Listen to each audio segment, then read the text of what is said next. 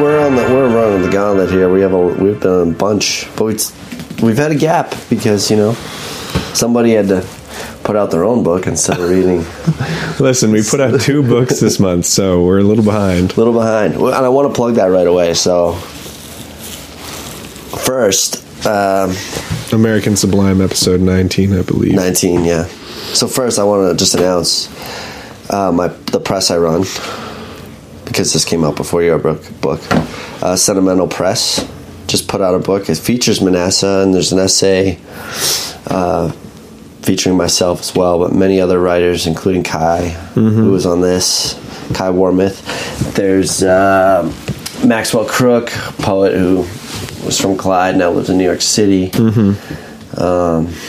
some other people. Ryan Krashenik from Vermont wrote a wrote a nice poem about a lovely time he had with a lady over the summer in the Grand Canyon of all places, um, and a host of other people. There's poems, stories, essays, anecdotes.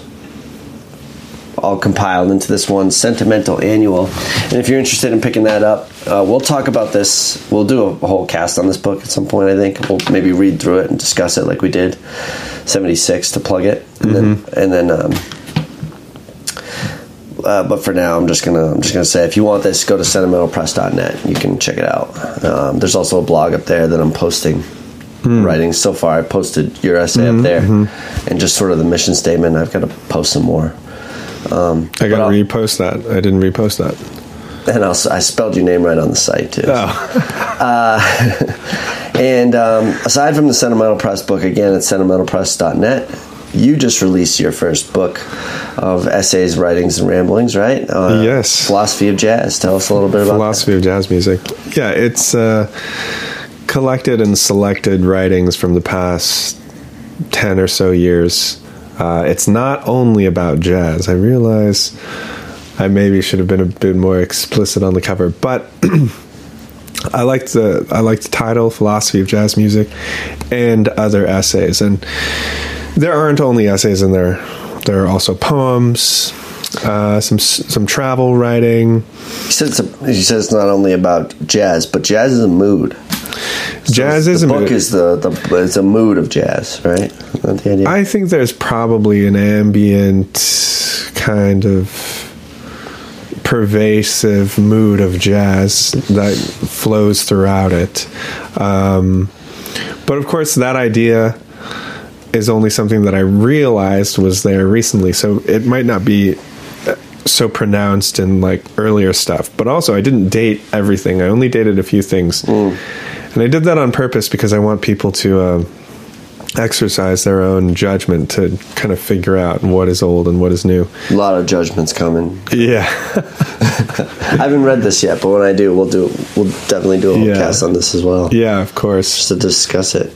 But uh yeah, so I was working on that for a while. um, It takes a long time. Takes a lot longer than you'd think. It's the writing is the is the shortest thing to do. true. It's It's, it's now it's the organization, it's the figuring out the cover, the formatting. it's the formatting, it's the making sure the margins are uniform. Right, right, right. It's the worst part. Uh, You could write a book in a month and then spend three months just trying to figure out, totally. you know, what size am I going to do? Eight and a half. Well, even when you figure things out, like you know, submitting it to Amazon, for example, uh, the last thing that I did, as I think you probably should do, is to create a table of contents.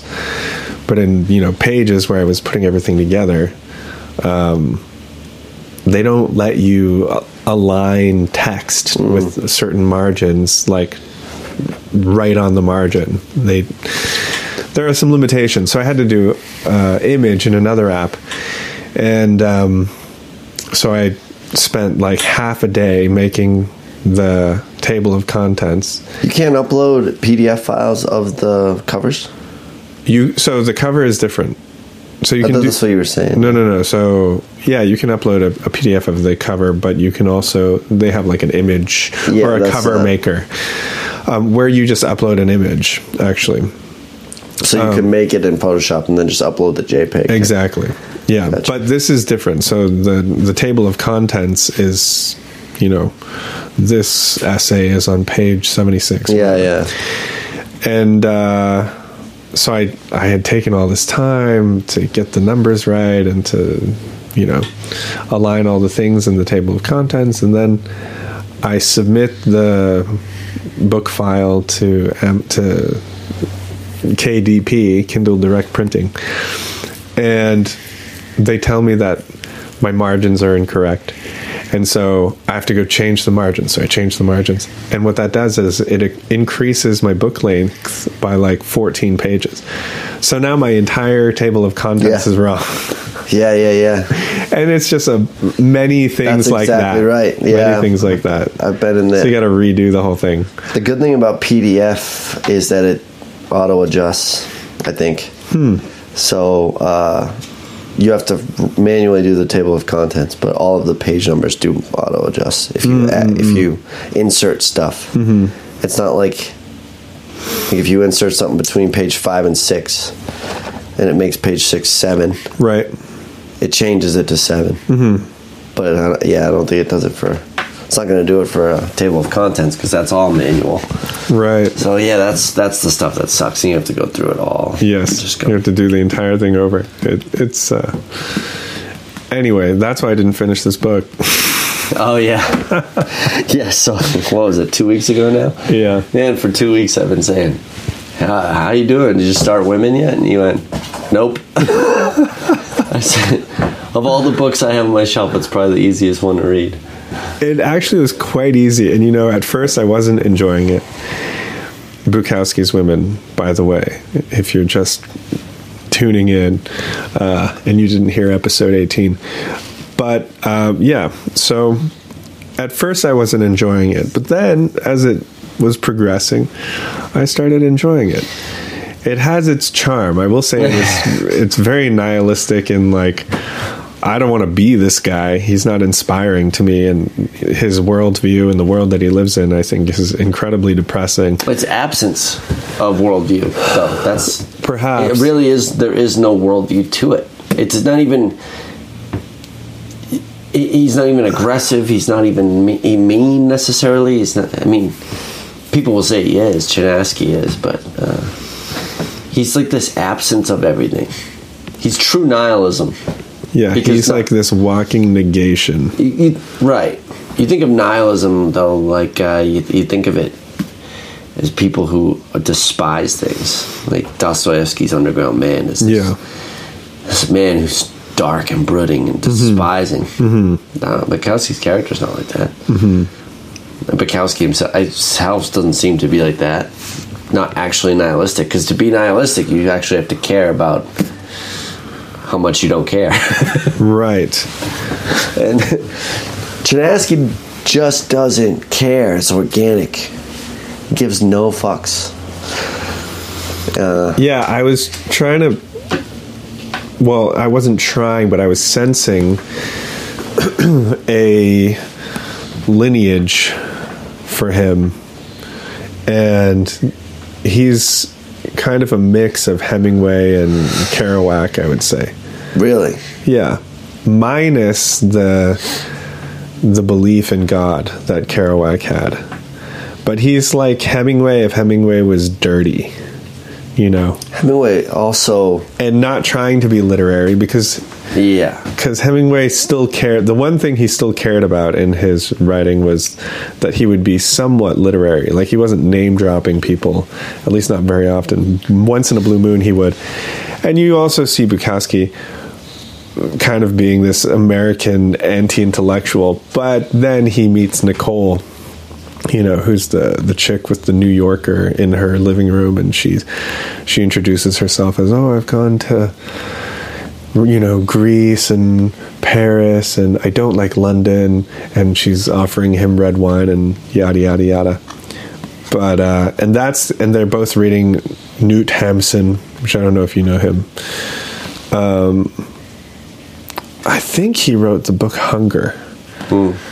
uh, which is kind of like a Bildungsroman coming of age type book. Um, I'm pretty sure it was Hampson who wrote that. I might be mistaken.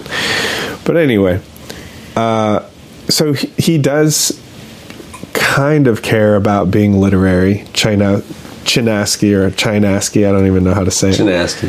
Chinaski. China, it's uh, China. Henry China Aski. or China Ski. Yeah. But okay, so he's not completely an anti-intellectual, though. It's like ninety-five percent of it is.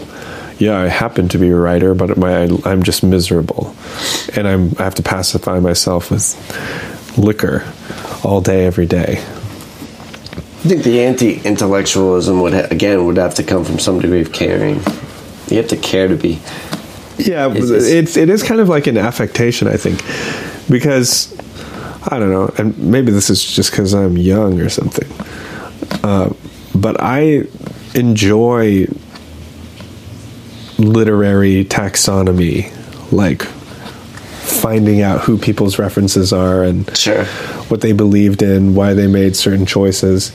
Like that's interesting to me, and I don't think that it's necessarily pretentious. Even though I think that pretension no, isn't, no. I don't think pretension is bad. I think affectation is bad, and I think the difference probably between affectation and pretension is that affectation is empty pretension. It's like eh, the facade of of uh, aristocracy is affectation. Hmm. Like you're not actually great; you're just pretending to be, to be great. Whereas pretension, I think, like is just a word that people use when they hate greatness. They hate something Sure. that's being that's actually refined and they can't understand it, or they hate people enjoying knowledge of whatever stripe. I don't know. Maybe that's like a class thing for him, or I, I have no idea what it is. I I respect the game, but I don't know. There's something about him where I'm like, there is so much other It's not worth writing reading. that I could read. There- There's certain things after the age of 25 that aren't really worth your time. Right. That's, that's Bukowski. But also, there's the um, there's the aspect of it which is that that way of living may have been interesting at the time to have no rules and to not care because it had a contrast which was some kind of rule following in a way maybe or like wh- which what is this this is written in kind of like the 80s no Yeah, I, I think so. yeah, Uh, this is like Reagan era. You know, most of America voted for Reagan, Uh, 78. so it's like 78. very, it's very square Republic. Yeah, that's like in, uh, 19, 1980 is drug war. You know, So you're heading into you're heading into America's conservatism. yeah. So it's super conservative, and what's going to be the contrast to this kind of order It's- in society? It's going to be this lone, chaotic individual. So it feels like this is the end of the the end of the counterculture sort of com- Yeah. coming in. It's uh, here's the last slow, uh, drip of um, people just kind of doing drugs and drinking and having sex, and it's just uh, ugly. yeah, it's kind of like people are over it by that point. they're over it, but they're still participating. Sure. because, you know it's still.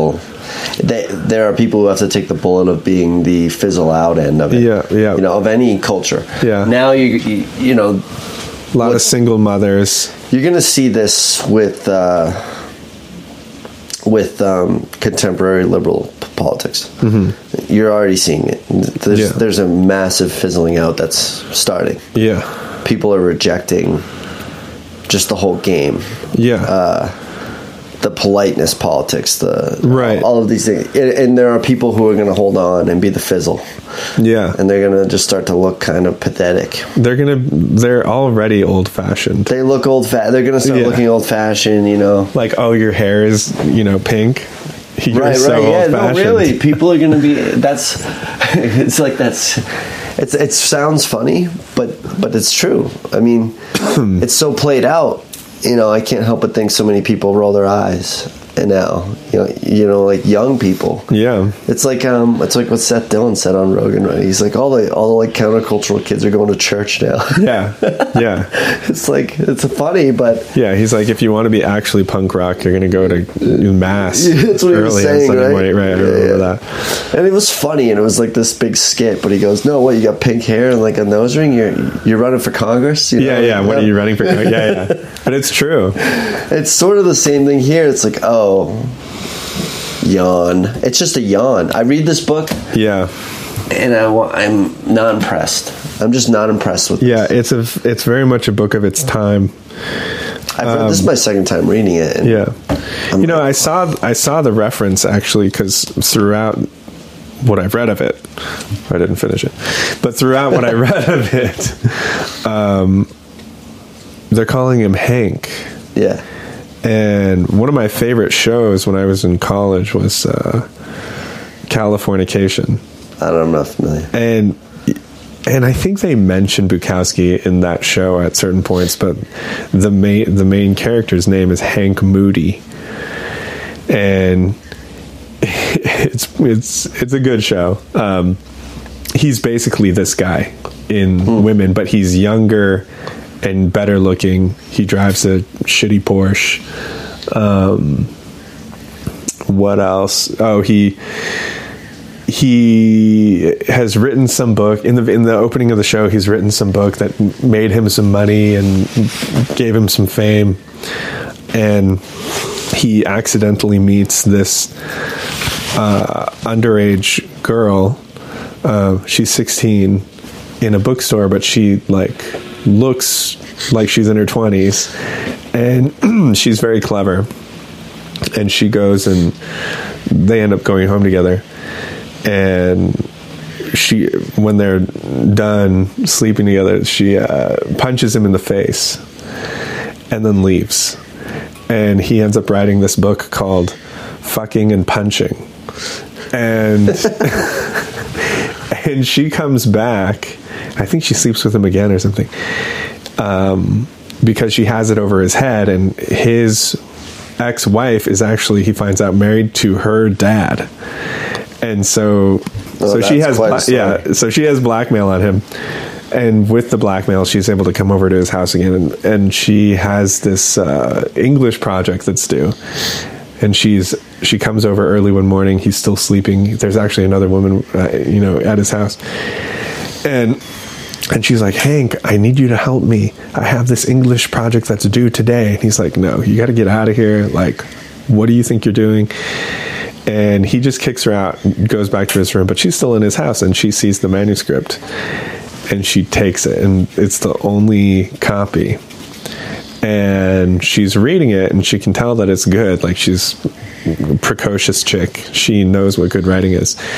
And she submits it to a publisher under her own name. Oh my god. And so for like four seasons, she's doing book tours and his this was like his one inspiration that he got. He wrote a great book. Now everyone's raving about it. They think that it's this chick's book. Her name's Mia. And it's just a it's a hilarious show. But evil. anyway, it's called Californication. It takes place in LA and it's that the character is definitely based off of Chinaski in women. I'm certain of it. Yeah. Well, Yeah. Janaski's just Bukowski. Right. Yeah. You're not supposed to do that with most books, but you can do it with this. For sure. Chinaski, Yeah, yeah, yeah. You know. You know, I read, I read, I think about 200 pages this time around. I don't know. I can check that. I can verify that.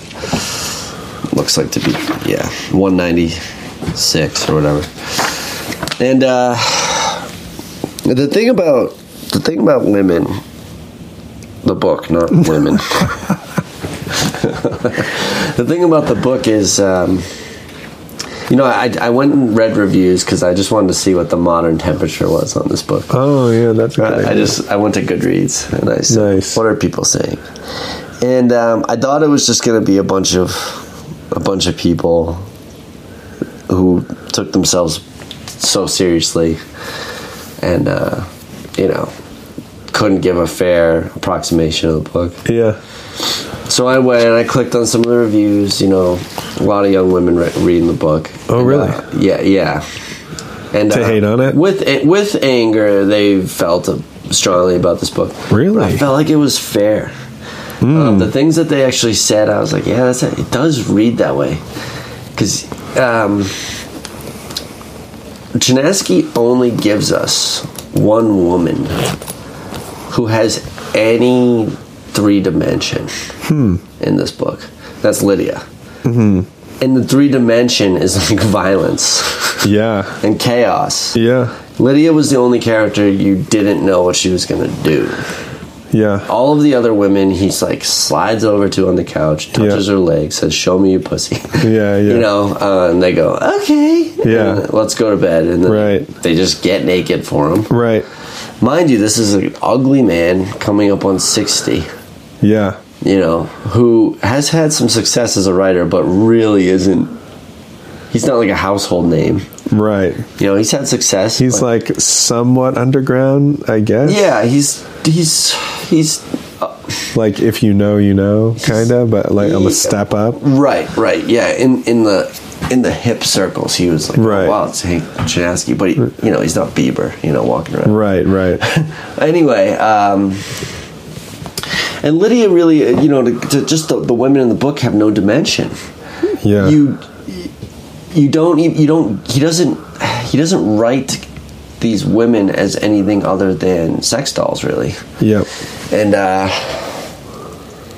that is troublesome to me Yeah. because. You know how I said this book is an absence of worldview, but that is a worldview. True. That is a worldview that, that's built into that absence. Yeah, there's no such thing as absence of worldview. He said, you know, and even when he says I'm falling in love with these women, it's he's not falling in love with anything Yeah. interesting. He's seeing uh, there's this woman, I think it's Dee Dee, Yeah. and she's a redhead, and, he's, Yeah, yeah, yeah. and uh, She's the the widow. well, not She tries to kill herself with pills. yes, that's true. Um, but there's another widow that comes up later. Uh, her name is um, I don't even I don't even remember. Uh, Yeah, and that's the thing, I don't remember the one. Yeah, there's so many. I don't remember. I remember Mercedes. Um, Dee Dee's the. Uh, I, you don't really remember any of them. It's just Yeah. pills and uh, problems and back rent and uh, And poetry readings. poetry readings and then people calling him up and saying, "Can I come over with beer?" And then, and you just start to go, "Yeah." Well, the absence of it all for Hank is really is his worldview about these women, and there's just no there's no dynamic. Lydia was at least to me interesting, Hmm. and also was really his his love in life because. There was a girlfriend of Bukowski's, and she was a sculptor, and she sculpted his Oh, head. really, really. It's so funny that Yeah, they that kept- was a funny That was thing. good. I mean, that part's funny is they keep leaving. No Yeah. one breaks it. They just keep bringing it Right, back. right, to- right. You know, and, and It's an interesting game. it's still that's out there. The, Oh, really? The yeah, head it's still exists? intact. Yeah, Wow. the bu- the bus was head. Uh, Yeah, yeah. Yeah, and um, so Lydia at least is interesting, and Lydia at least um, has the capacity, it seems, for uh, loving this guy. But it can only be a woman like that who could love a guy like this. Mm-hmm. You can't. Ha- it, there's no way in the world that you could have a, a, a decent woman love love a man like this because he's so beyond decency. He, he's he's not even a tragic figure. He's just like a he's just like the kind of guy you're like, Yeah. I'm not gonna leave my daughter around. Yeah, yeah, no. Um, And uh, yeah, so so that so reading the reviews, I just I did I did agree with I agreed with like these young girls Yeah. because they were giving they weren't giving it some feminist assessment really. They Yeah. were just like yeah, it is the women don't have anything to them. Yeah. And it's like, yeah, the reason I can't remember or differentiate them is that's true. Right. Well, because his interaction is one dimensional. Right. He's just sleeping with him. That's it. yeah. Yeah. Yeah. Whereas his interaction with Lydia is multi-dimensional. Like she's trying to kill him with her car. She tries to run him over. She goes over to Nicole's house, you know, earlier in the book. Yeah. And she throws a beer bottle through this chick's window. Hmm. She has a major life event, which is she gets pregnant and has a miscarriage. It doesn't. It doesn't seem to be Chinaski's miscarriage I that she see. has, but she has. I thought it was funny actually one. that one scene though when he he meets Nicole, who's the uh, the the chick who reads the New Yorker. He calls her an art bitch or a, a culture bitch is what he calls her, which is like a prehistoric version of an art hoe, you know. Um, and so he meets the culture girl and uh, he has started visiting her three times a week and he's going to the grocery st- well he does go to the grocery store to get beer and liquor before he goes over and lydia finds out and she's like what are you doing all these afternoons like you've been spending a lot of time at the grocery store and so lydia follows him and she finds out that he's been visiting this chick Nicole. And um, so then, well, there's this whole scene, and uh, uh, Nicole or Lydia tries to run him over. She takes her car, which is called the Thing, and she drives it up onto the sidewalk where he's trying to clean up the glass from all the bottles that she took from him and smashed on the sidewalk. So he's trying to clean him up. I love how he got one beer. Out. Yeah, he gets one, but then she takes it from him, throws it through Nicole's window, and uh, and then he's he tries to go up and like go into Nicole's house, and Nicole says, "Listen, you should just leave with her before she kills somebody around here." So he gets in the car, uh, and I don't know if this is like right after or a couple scenes later. I don't remember, but they're on the freeway.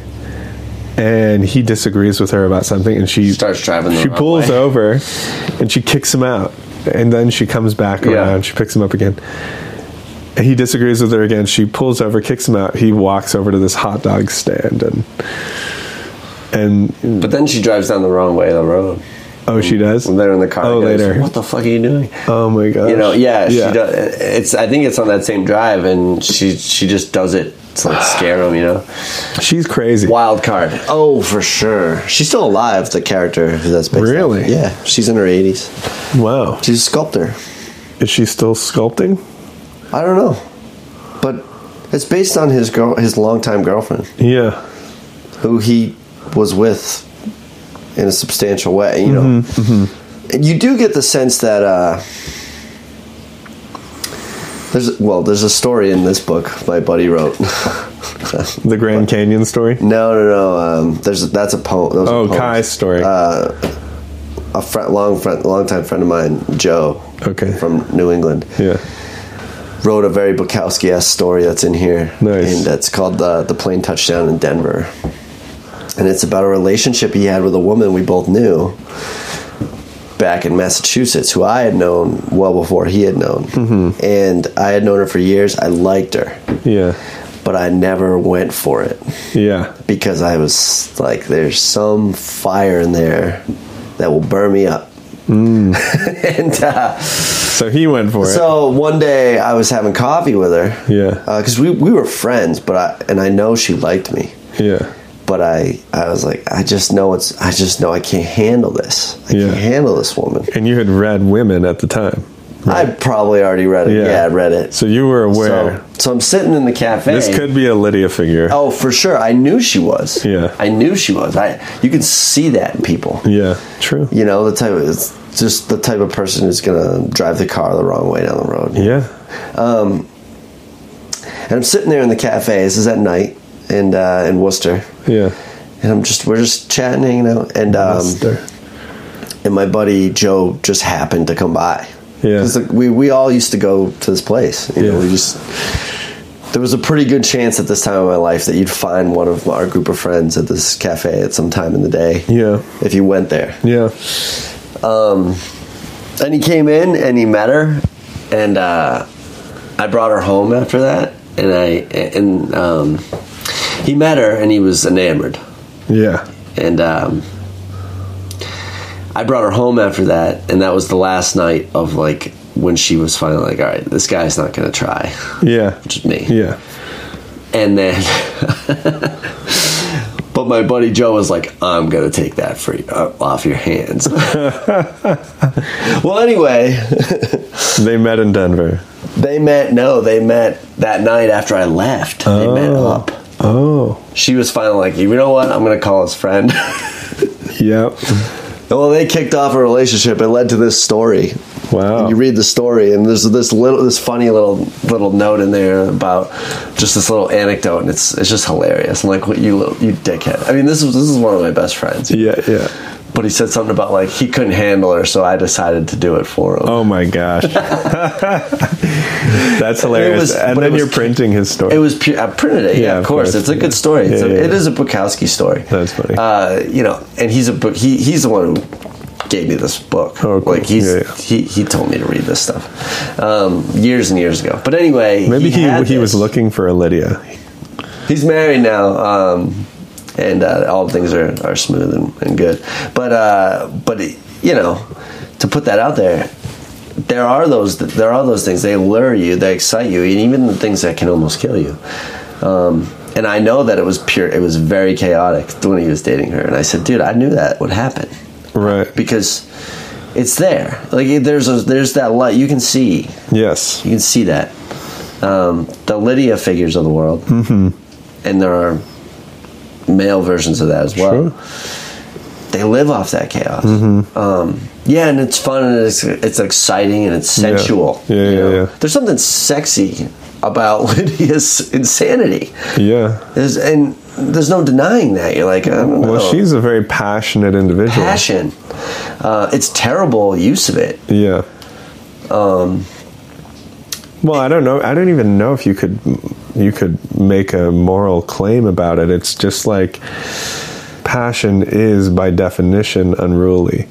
You can kind of try to direct it, but it's it's just It's so just- powerful. It's so Like unhinged. if it's really passion, just watch out. Right. Well, it's passion and uh, codependency. Mm. You know, the, it comes. It's it goes past passion when it's uh, leaving you every five minutes on the side of the road to manipulate you. Mm-hmm. It's not really passion. Now you're you're being vindictive. Yep. That's conscious. Or when Yeah. she calls him and says, "It's over. It's over. I never want to see you again," and then shows up when there's a woman with him. Yeah, I like how she just she moves out of the apartment complex that he. Yeah, that, Yeah. actually, a lot of, um, happens more than once. Yeah. because the, the girl, the woman Tammy, yes, you didn't. I don't know if you saw. No. Tammy is um, into drugs. She has a kid, like a six year old. or Wait, that's Some- early, isn't it? No, Tammy, Tammy, Tammy's around for a long time. Oh, Yeah, yeah, yeah. Lydia has two kids though. So, um, Lydia does have children. Yeah, Yeah. And Tammy has one, and Tammy is into pills and uh, drugs. Mm. Yep. she's kind of likes to, to get messed up and um, tammy gives him also some of that as well like she almost forces him to miss a flight because she's looking for pills Hmm. and he invited her to go do a reading with her in new york Yeah, with yeah. him in new york and she's like oh great and then Yeah. she she's the chaos again Yeah. and then she uh, on the plane um, on the plane ride to, to new york he's you know being a pervert looking around the plane Yeah. um, and she's on something Yeah. she passes out and he thinks she dies so the plane lands and i'm like i think i think my girlfriend's dead Oh my god. and then he said he couldn't wake her up, and then someone else comes over and talks to her, and she like kind of stirs awake and just wait. And he goes, "Oh, I guess she needed to hear another voice." and it, and my only point in raising it was, you know, it was, um, there are a few of these characters that have degrees of passion, but Lydia's is unique because it's not just passion. She does actually love him in the worst way possible Yeah. and she's abusive. Right. So, you know, yeah, I think it's best to talk of real women. to date women who aren't on that level Well, I think it. all the time. I think maybe the reason. Well, there are a lot of reasons, but at least as far as the story goes, the reason that he's presenting these women in this way is because it is a monodimensional interaction that he's having with them. He's o- his only angle of approach is just sexual objectification, which is fine. Okay, that's his thing. But um, if that's the only thing that you care about in your interaction, then of course it's going to be empty. The irony of that, though, being that about 30% of the time, he can't keep it up with a lot of them. Yeah. And he he describes it as, you know, he's pumping and pumping and, and then it's going limp and he, he's like, a, he's sweating and his heart's beating out of his chest because he's, you know, out of shape and smokes and is on pills. I'm surprised he didn't just have heart attacks. Yeah. How did he die? Leukemia. Bukowski died of Yeah, yeah, yeah. Chinaski lives forever. Um, and uh, but you know, and then so half of his interactions he can't even fulfill that. It's almost like a burden. Yeah. Yeah, it's almost a burden. This the when you're doing when you're living that way, sex is a burden. For sure. There's really no way to live. Yeah. You feel you should f- you feel a certain kind of innate guilt almost the next day Yeah. too. Yeah. That's why he probably drinks so much. Hmm. Because he's just trying to smother it. Well, I, I don't think it's like the source of his his uh, need to inebriate himself all the time, but it's definitely a feature of because like what is sex? Sex is a sacred interaction, and when your whole worldview, your whole, your whole orientation toward the world is one in which you deny the sacred Right. because you're a nihilist, but you still have this animal passion in you. Uh, passion is not the right word, but this animality that is urging you toward the feminine and then females like you want you want to dominate them he's all he's constantly talking about mounting women right Uh, but the the negation of that is that he doesn't actually believe in the sacred so it's very it's kind of just it's like merely hedonism and maybe dominance which is all, also empty so i don't know i don't my thing is like uh, there are so many things to read i have so many books stacks of interesting things like I don't, I don't know this stuff i think in the year 2023 It's, Is- it's aged out of its prime for sure. it's just no longer relevant like you can you could do it you could read it as an anthropological study of seedy underworld LA 1980 Nin- you know like 75 to 80. late Yeah. capitalism, you know, Sure. all that. But it's not edifying. It's not like teaching you. I don't know.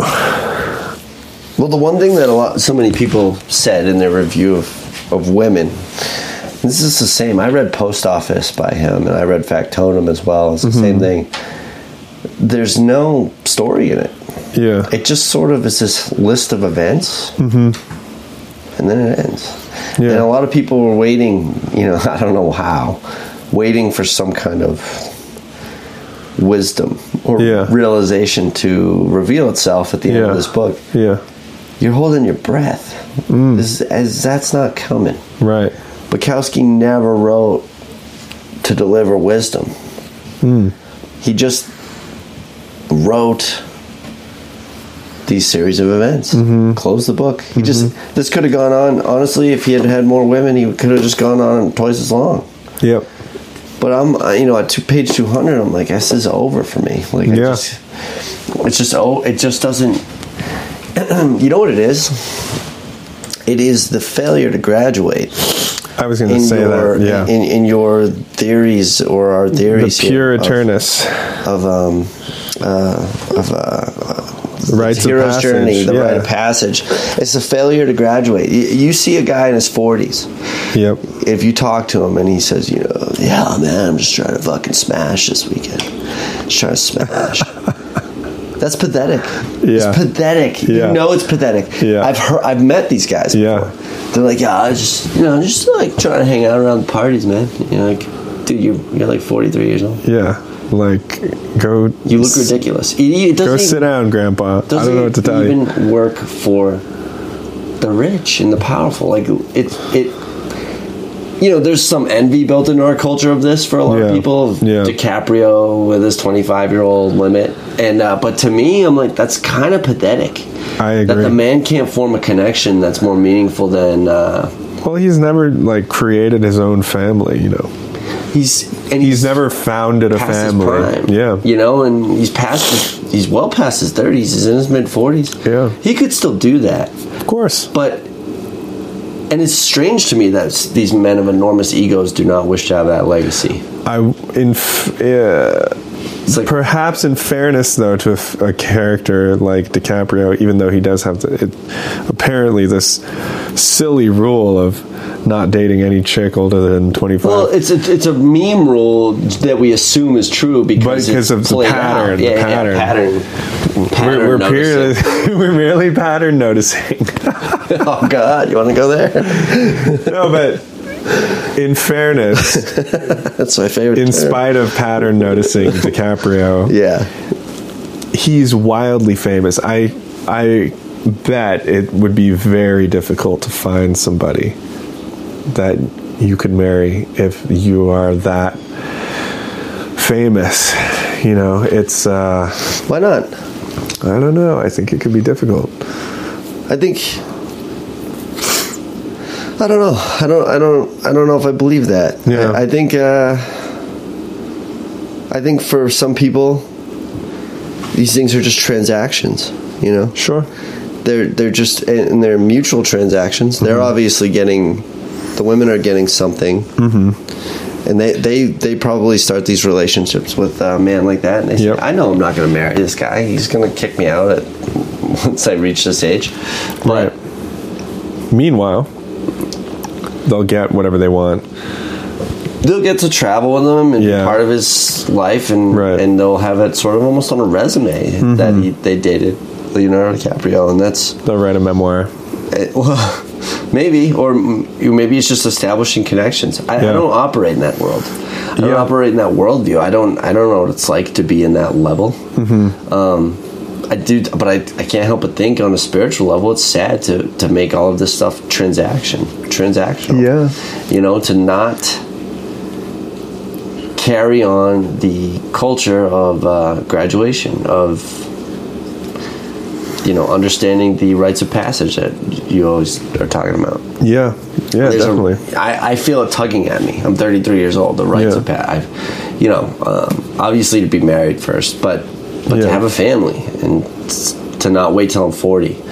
you will love being a father. I'm telling you. It Yeah, I'm is sure. One of the best things. That's what Um, you know. I was just talking to my friend John, uh, drummer in my band, about this the other day. He's got a got a son, yeah. and he said the same. He's like, "It's the best thing I've ever done." I'm not saying it with it isn't without challenges. Yeah. it's pretty exhausting. For sure, for sure. But he said, "It's the best and most rewarding thing I've done, hands down. It's not even 100%. close." Um, and uh, so, yeah, I mean, I to, that's a nat. I feel like that's a you know you could say it's a cultural urge, but I think it's a natural urge. I think it transcends Uh-huh. culture, 100%. and um, it's built in. It's built in. It's so old that it's, built just into there. women. Let me tell you that they're like, "Huh, I happen to be thirty now, and I want a baby." Yeah, yeah. um, you don't want to end up like Chelsea Handler, okay? No, no, no. uh, it's- just starts to look. It looks Well, pathetic. but all exactly. it, y no, and I, I, I want to just clarify. Yeah, you'll too. have a little caveat there, but I- my caveat is, I don't believe that everybody should have a family. yeah, I just don't believe everybody should behave like they're a hedonistic twenty-five-year-old their whole life either. Right. Like I, I don't. bel- If you're a forty-five-year-old woman who never had kids, like my aunt, and just was a career path person, Yeah. I don't see any. I, I personally think that's great. Like if you want to do that, that's fine. sure. Um, but I think if you're a 45 year old and you're like, I still got it, you know, Right, yeah. I'm going to the club. Yeah. It's like you look silly, man. You know, Yeah. on either side of the gender spectrum, Yeah. you look silly. Yeah. You just, It's weird. it's weird, you know. Yeah. I'm 50. I still got it. I still bring guys home. I still, Yeah, yeah. I still bring women home. Come on, man. You're Yeah. wearing kids' shoes, man. Come on. you know, you're you're wearing, you're just wearing clothes that don't fit your soul. Right, right, right, You know, right. it's just so weird to me. But it's that's our culture, man. This ex- obsession with being 20 forever. Right. Well, we worship Apollo, which Mm. which is another Sun problem. God, Like we worship youth, and uh, It's and not we even- also hate old age, it's not even vitality which is an of youth, inversion. though. yeah, it's, It's- not. it- it's- it's, merely the image. ignorance of youth that people are worshiping. You should want to fight for vitality. Like the Greeks and Romans loved the vitality of the young man figure. That's great. Yeah, that's one thing, but we should be. We but should, they also loved wisdom. wisdom is the highest virtue. We're going to be a generation that doesn't have many wise in it. Uh, yeah, maybe.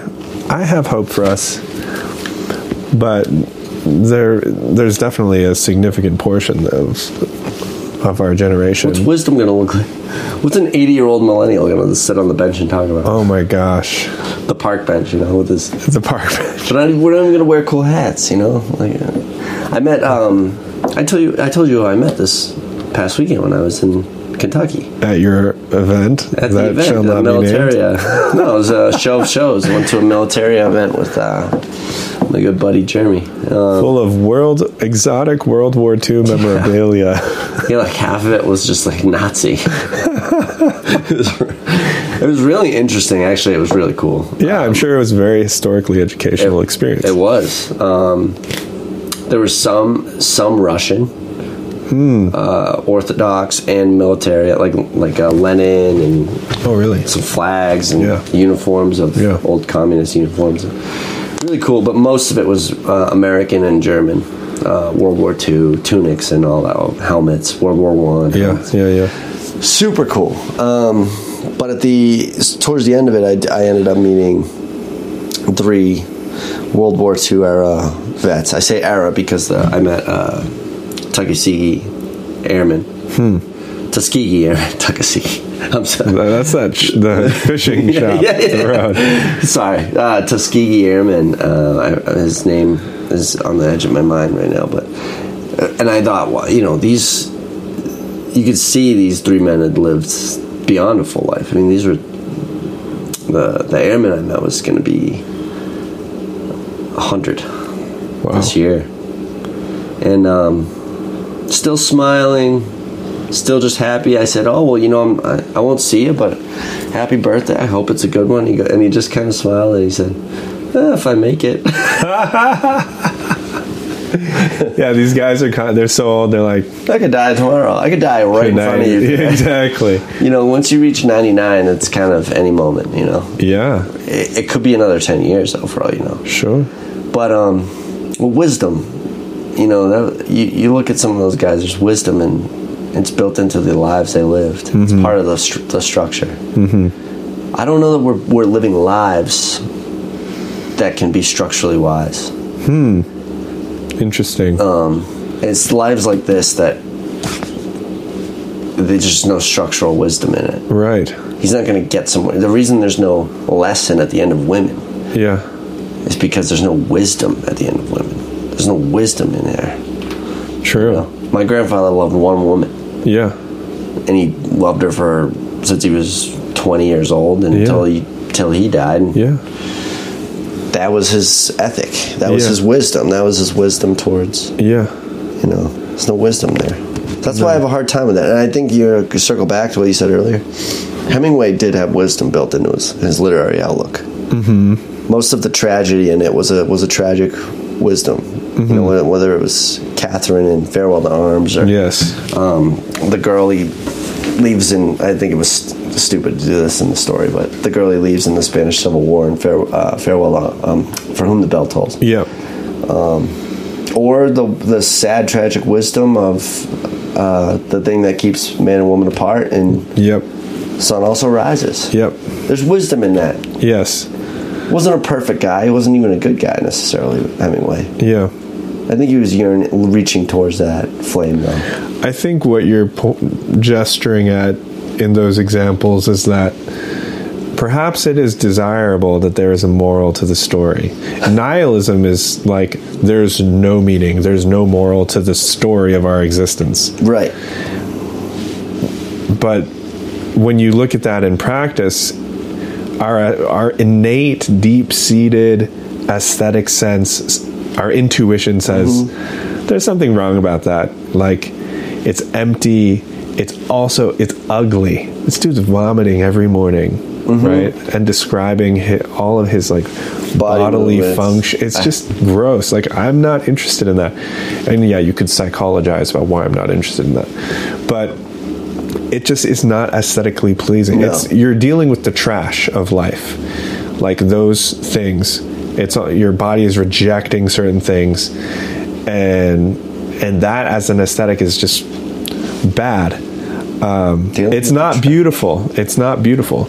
No. Now, Hemingway is tasteful, and his stories, even though he is kind of an, he's not a nihilist. He's like struggling with nihilism. Actually, Mm-hmm. I think that's his main thing. Uh, but all of his stories have a moral, Like, Yeah. and you can tease it out. It's not like overbearing, overbearingly moral. It's not propagandistic. No, but like no, no. there's just this ambient morality that flow pr- flows throughout the text, and then when you finish the book, you're like, oh, You can also have a good cry to Hemingway. sure, sure, And you can. It, and there is beauty there. it's like a sentimental cry. Yeah, You're not gonna cry for Chinaski no, this dude is uh, a You- you- because there's nothing you can possibly feel. Even the anger people feel for this character. yeah. It's like you have to work at that a little bit. You have to actually try to feel it. I only have unprintable words for Bukowski today.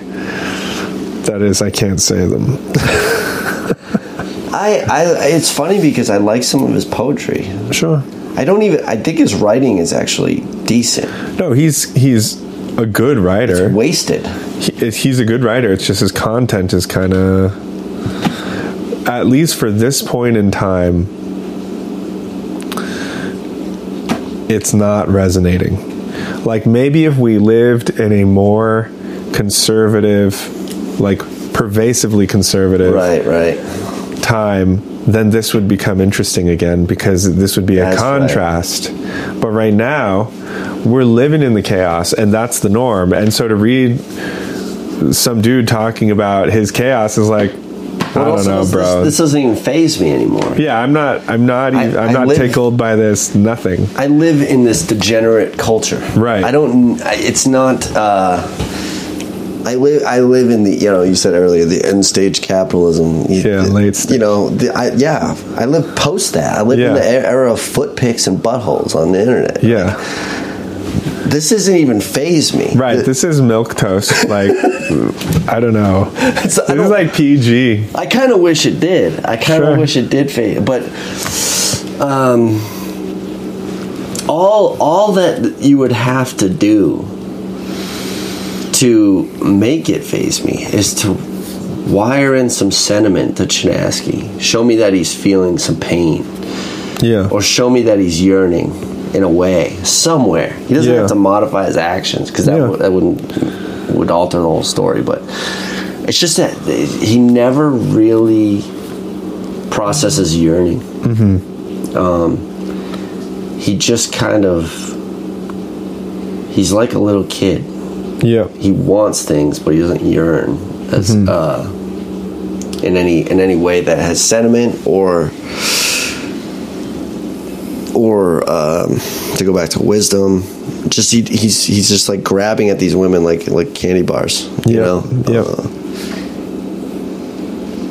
and when they're gone, they're just gone. Yeah. It's just like they're gone, but the beer's still here. I think another thing that stuck out to me was the lack of permanence. There are all these women, mm-hmm. so which is an impermanent orientation toward the world where you're interacting with the sacred, but it's not a consistent interaction with one woman or even a couple. It's like tons of women. And he's also living in this little apartment complex where people can just move out at any time, which is also another lack of permanence. And who even knows what this thing is made of? Like, how long is the place where Bukowski lives going to even be up? Like, it, LA is full of impermanent structures, especially the structures that he's interacting with, you know, like little apartment complexes, beach houses down in Santa Monica or whatever. Uh, hot dog stand, like there's just impermanence everywhere, and I think that's another one of the, the problems with, well, that is made manifest by the story, like, and of course he's not advocating for it. He's kind of putting up a mirror to it, but maybe it's my own reflection where I'm looking at it. I'm like, yeah, that's bleak. Like, there's just so much impermanence in America, as opposed to, you know, say the architectural permanence of Israel. Israel or many places in Europe. Even though, but Israel, I only say that only Only has has your a- story, your essay. yeah, well, Israel has like some structures Yeah. that are very old and beautiful, and then a lot of it is brand new, but they build it in the old style because they're building with permanence in mind. They're like, we are not going anywhere. No one will ever eject us from this land. We're going to die first. Whereas Americans are like, you know, why would I build permanently if I can? We're like a, a, a socially hypergamous society where it's like we're always looking for the next best thing. Like, what is Well- better than my current situation? Oh, I'll just move there. I don't need to worry about That permanence. and as Kay wrote in his essay in uh, the Sentimental book, yeah.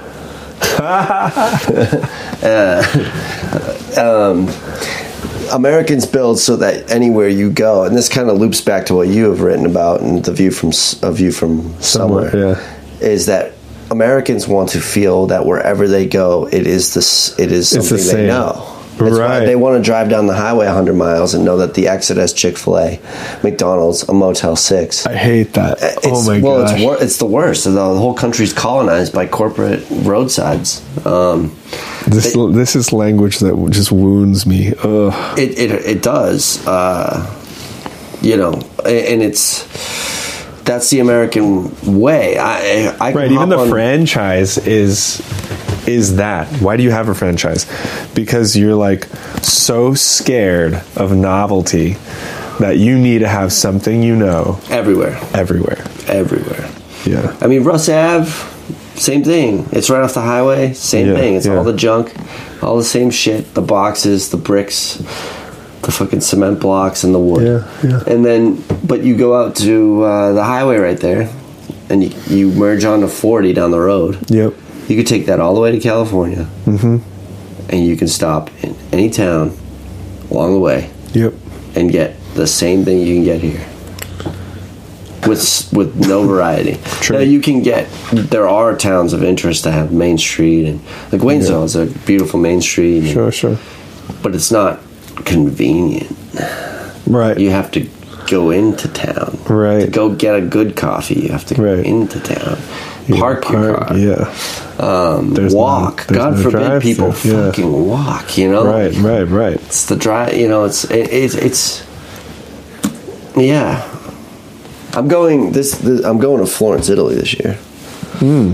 with juliana have you been no have you yeah you have yes i can't wait it's magical very beautiful It of is. course it's, it has its touristy element but it's just amazing yeah like you you can't even believe that people built these churches well that's why i want to go You ne- i need to see extra- And- extravagance and they built them for hundreds of years right this is everyone always says this but it bears repeating like can you imagine starting a project that you wouldn't finish that would not be finished in the lifetime of your grandchild Like it'll be finished in your great grandchild's lifetime, and you're starting it now. Like you have to have a lot of faith in the meaning of what you're doing, and that It's transcendent. every, every yeah everything's going to be functioning so that that project gets carried out. That is incredible. That's an And- incredible thing to.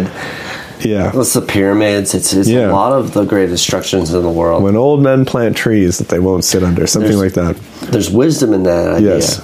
That I'm going to see through my part. Mm-hmm. Not the structure, but my part in it. Mm-hmm.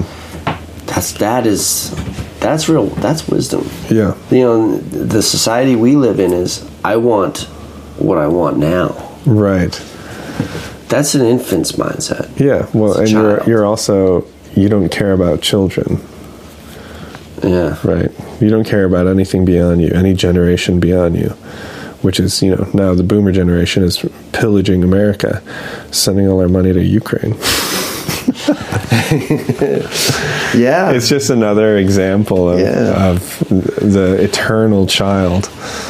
yeah. It's um. Yeah, Ukraine. You want to talk about that? Nah, nah, we'll, we we can. I don't know why I brought that up.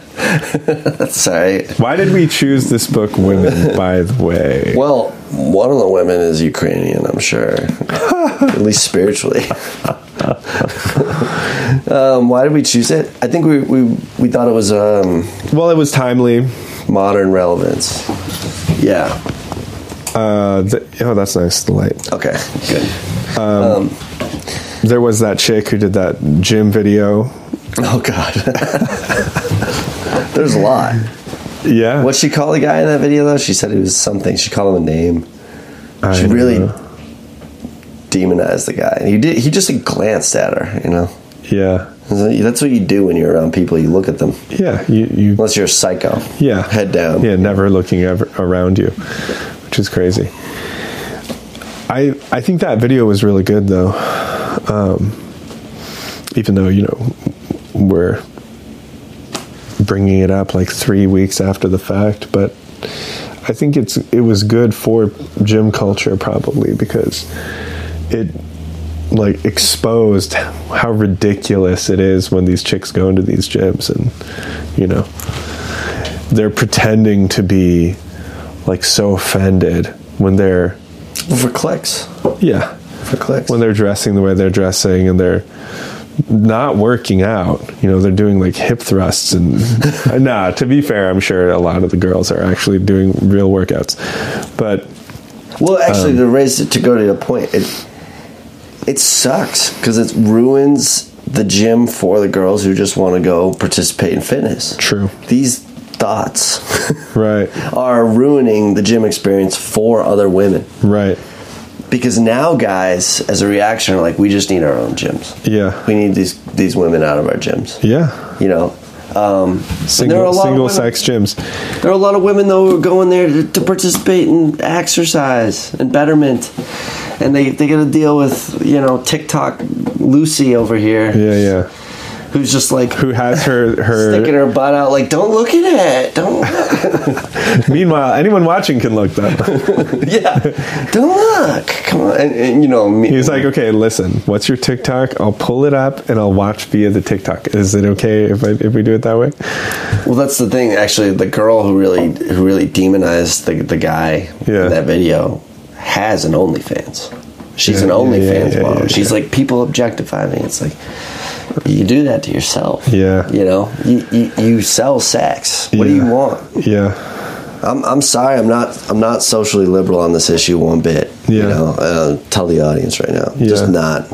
I think porn is degenerate. Yeah. Like, I think all this shit is so bad for society. Yeah, I'm not I saying it agree. should be illegal, but it's it uh, doesn't like you know. But I think it's it is poisoning the well. true There's the men are not having strong relationships with women, Mm-hmm. women with men. Um, they see each other as sort of enemies or transactional things to you know monetarily transactional. Mm-hmm, Right, right, right. I'm talking about end stage capitalism, like as a leftist. You know, you want to talk about transaction.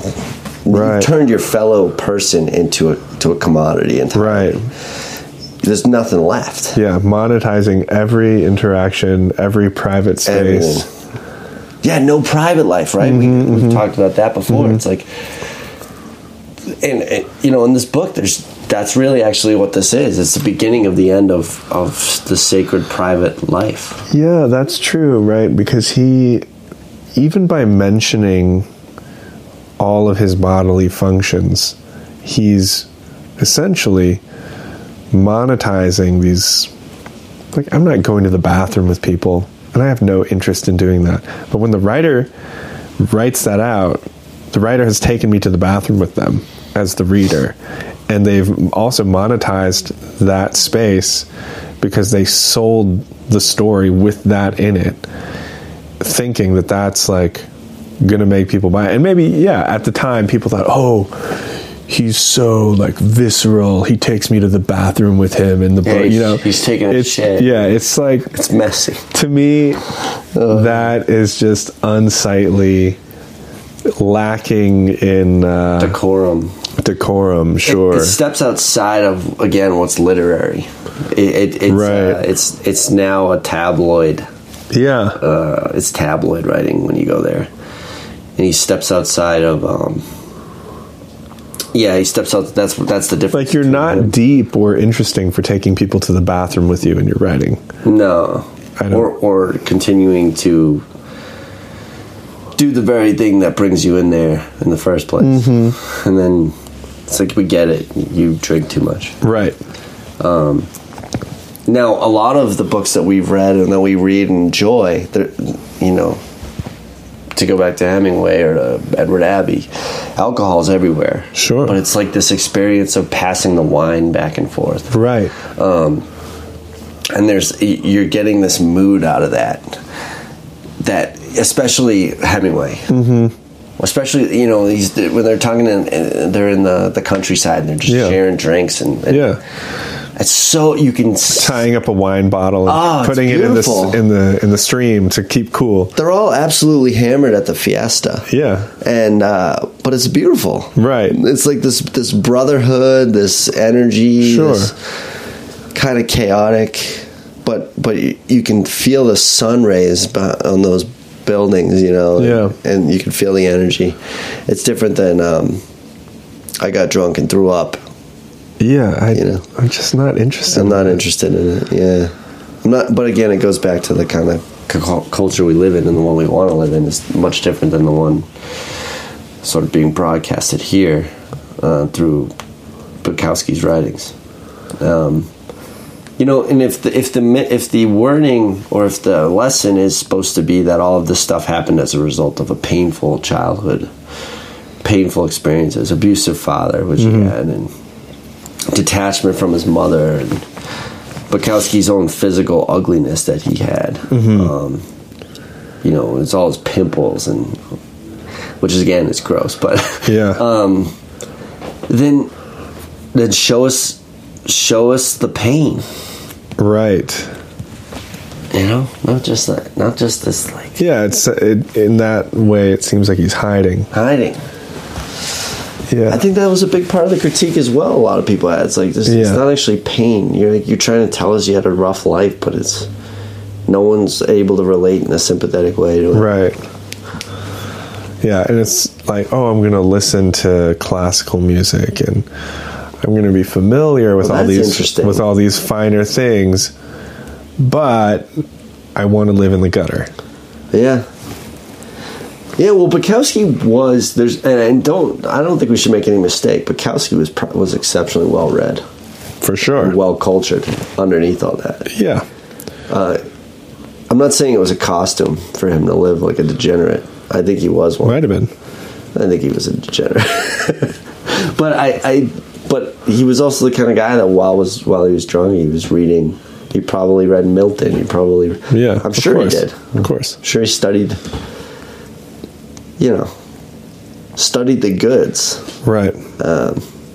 Just didn't convey that. Right. It just wasn't. Occasionally, he drops a reference, and you're like, oh, okay. Yeah. But Right. I I would say, if you want to read what I think is is um, a me like Bukowski, but with meaning, in romance.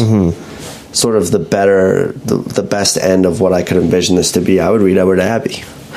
Um, I know you read Desert Solitaire and you've read some of his essays, but Yep. his other novels, like his novel uh, The Fool's Progress, it's beautiful, and it's and it begins with this kind of chaos, but it takes you on a journey that's really oh, I, I picked up a copy of that. I haven't. Um, you have it. Yeah, Hmm. yeah, yeah. Wow, it is man, it is one of my favorite novels. I cried pretty hard when I read when I got to the end of that. That was a tough book. Yeah. Um, but the beginning of it's hilarious. He like shoot. He takes a shotgun and he sh- blows holes in his refrigerator after his wife, like third wife leaves him or something. And he starts on this journey, this very Bukowski esque. Yeah, yeah. And he's got this like sick dying dog, and he's like, yeah you know, he's just kind of like, fuck this place. Let's get in the pickup truck. He, he's like, uh, I could kill the dog or I could take it. And he's like, uh, I'll take him. You know? The do- and um, the dog's obviously like his best friend the whole Yeah, time. yeah, yeah. It's really like Bukowski meets Steinbeck's Travels with Charlie, but also meets Hemingway. It's, Hmm. it's a it's a really incredible book. Hmm. Um, I would just tell somebody to read that instead. Yeah. You want to get the, re- the the whole thing Yeah. that you're searching for here. Yeah. You- Maybe people aren't searching for. it. Read that. Fool's Yeah. Progress is that's God, it's such a good book. I'm going to do it. Um, yeah, I always felt like like he was a Bukowski figure, but he believed in he was searching for meaning. Hmm. You know, Abby Abby was married five times. He had yeah, he had a lot of kids. He's like rite of passage over and over. He's a very difficult man. Um, but look at it. You've read his. You've read Yeah, his. work. I, I like Abby. I think he's great. it's beautiful writing. Yes. Yeah. Desert Solitaire. He's very good. Um, and he, even though he is, he's not a nihilist. He's more like a stoic. He thinks that, you know, there must be some origin for all of this, but Yeah. but he thinks God just kind of turned it on and left. Wa- And- and- wa- uh, clockmaker theory. yeah, yeah, and and and he's sad about it. Yeah, yeah, he's react. He's sad. he's he actually does have sorrow Yes. and he communicates that to you whereas bukowski does not care well, what was the difference of the two gravestones read? One, one is "Don't try." Oh, okay. It was "Don't try" is Bukowski's. really Yes, that's his gravestone. Don't try, and and Abby's is no comment. And I think I think that that's see that's witty. yeah Don't try is depressing yeah in that nihilistic sense. right right right Um, no comment is humor no comment. Yeah, and it's it's somewhere in the desert. yeah like because he was scattered. right So that's just funny. Don't don't try versus no comment. There's two philosophies in, in each of those, true true and there's something to be said for don't try though. yeah We can finish on this thought if you yeah want. yeah yeah Don't try being. There's something to that too. Like, Don't. like, But you, you know what? A Tessa, most fake. yeah She tried too hard.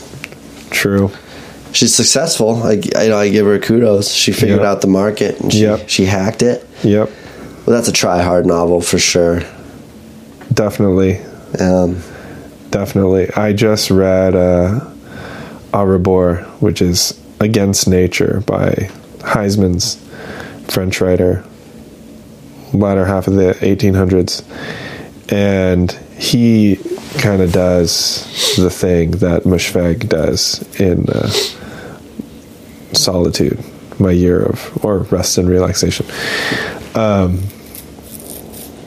where he locks himself up in his Paris apartment for probably about a year or longer maybe i'm not remembering now the the time is like less pronounced the exact amount of time that he's locked himself away but he you know has his novels he has his wine and his food, and eventually he can't even eat food anymore. Um, but he thinks it's a good thing because it makes him more efficient with his time and nonsense. Eh, but it's just like a proto year of rest and relaxation, and it's also it's funny because on the one hand it is like this decadence that i think is missing like a kind of true decadence that is missing from society now and from just our civilization in general we don't know how to be decadent we don't know how to appreciate the finer things a lot of the time because we're just too cheap but I'm too cheap. Is that right? no no you actually spend a lot more money on books than i do Uh, I, I don't i don't buy the hardbacks oh, I, I I'm cheap about the hardbacks. Actually, I was the one giving you crap because you wanted it's to buy all of that. his books from China. you wanted to buy the Antelope Hill whatever edition. I was like, no, they're charging us twenty seven dollars for hundred and twenty five pages. This is outrageous. Uh, it is. It certainly isn't good uh, ethical socialism, Manasseh. Oh my You're a gosh. monarchist. You should be paying the queen's prices. The king, the king. King's right. Right. She's she's gone.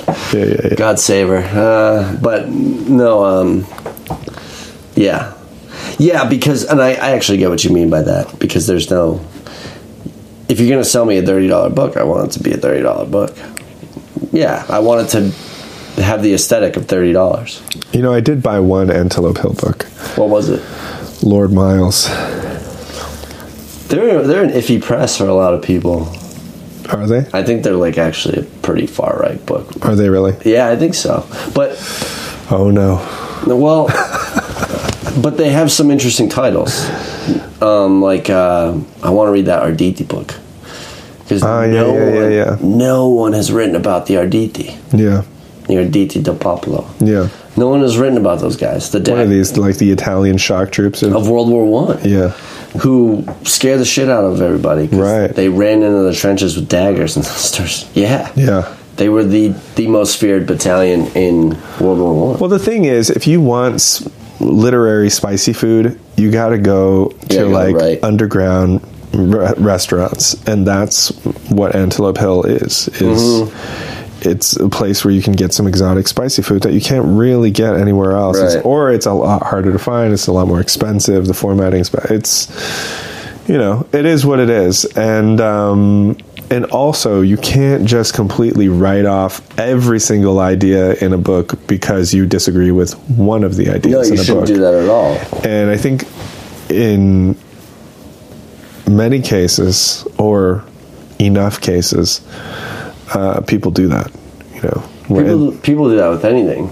sure, they'll do you know I, I, I had discussed with some people at one point recently that my friend was a collector of world war ii artifacts yeah, many of them were uh, d-day allied soldier tunics and yep, um, but he also collects the you know the uh, axis german troop tunics and right, right.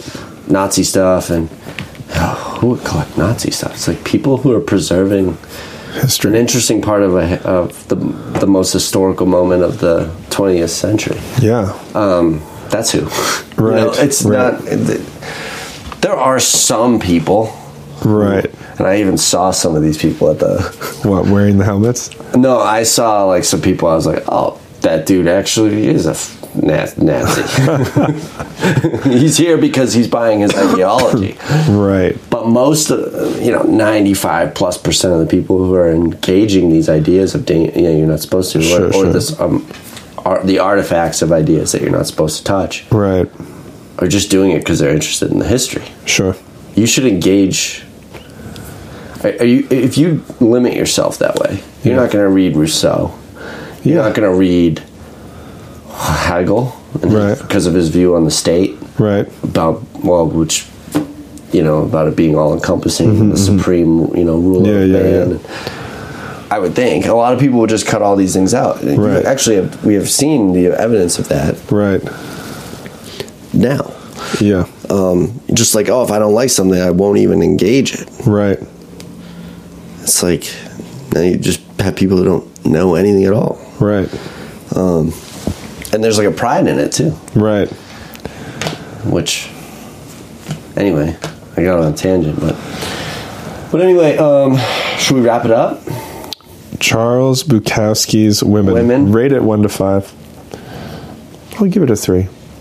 Yeah, two and a half. Two and a Um, half. okay, no, I, I amend mine. 2.75. Okay. Yeah, I mean it's easy to read. Uh, I think Bukowski should actually be read Sure. for a lot of the reasons we discussed today. Right. But I don't think he should be really praised if you're over thirty. you gotta get your shit Yeah, together. it's, uh, I don't know. If it's an anthropological study, sure. But, um, I don't know. There, like I said, there are so many other much better things that you could read in your short time that you have on Earth. Why would you waste your time with Bukowski? Well, if you're gonna read End quote. if, if you're gonna read them, just do it in two days. Yeah. Just read the book in two days. Yeah. Just kind of Don't drag it out like I check did. it out. But you won't you won't sit with this after you're done with it. Right. You won't be like, ah, that book, that taught me. Yeah, you'll throw it out You'll, you'll probably just yeah put it away. or drop it off Um, at the local bookstore. And quick reminder: check out sentimentalpress.net and pick up Manasseh's book. Yeah, The Philosophy of Jazz Music on Amazon.com. Available everywhere now, All right. digital and print. Until the next one.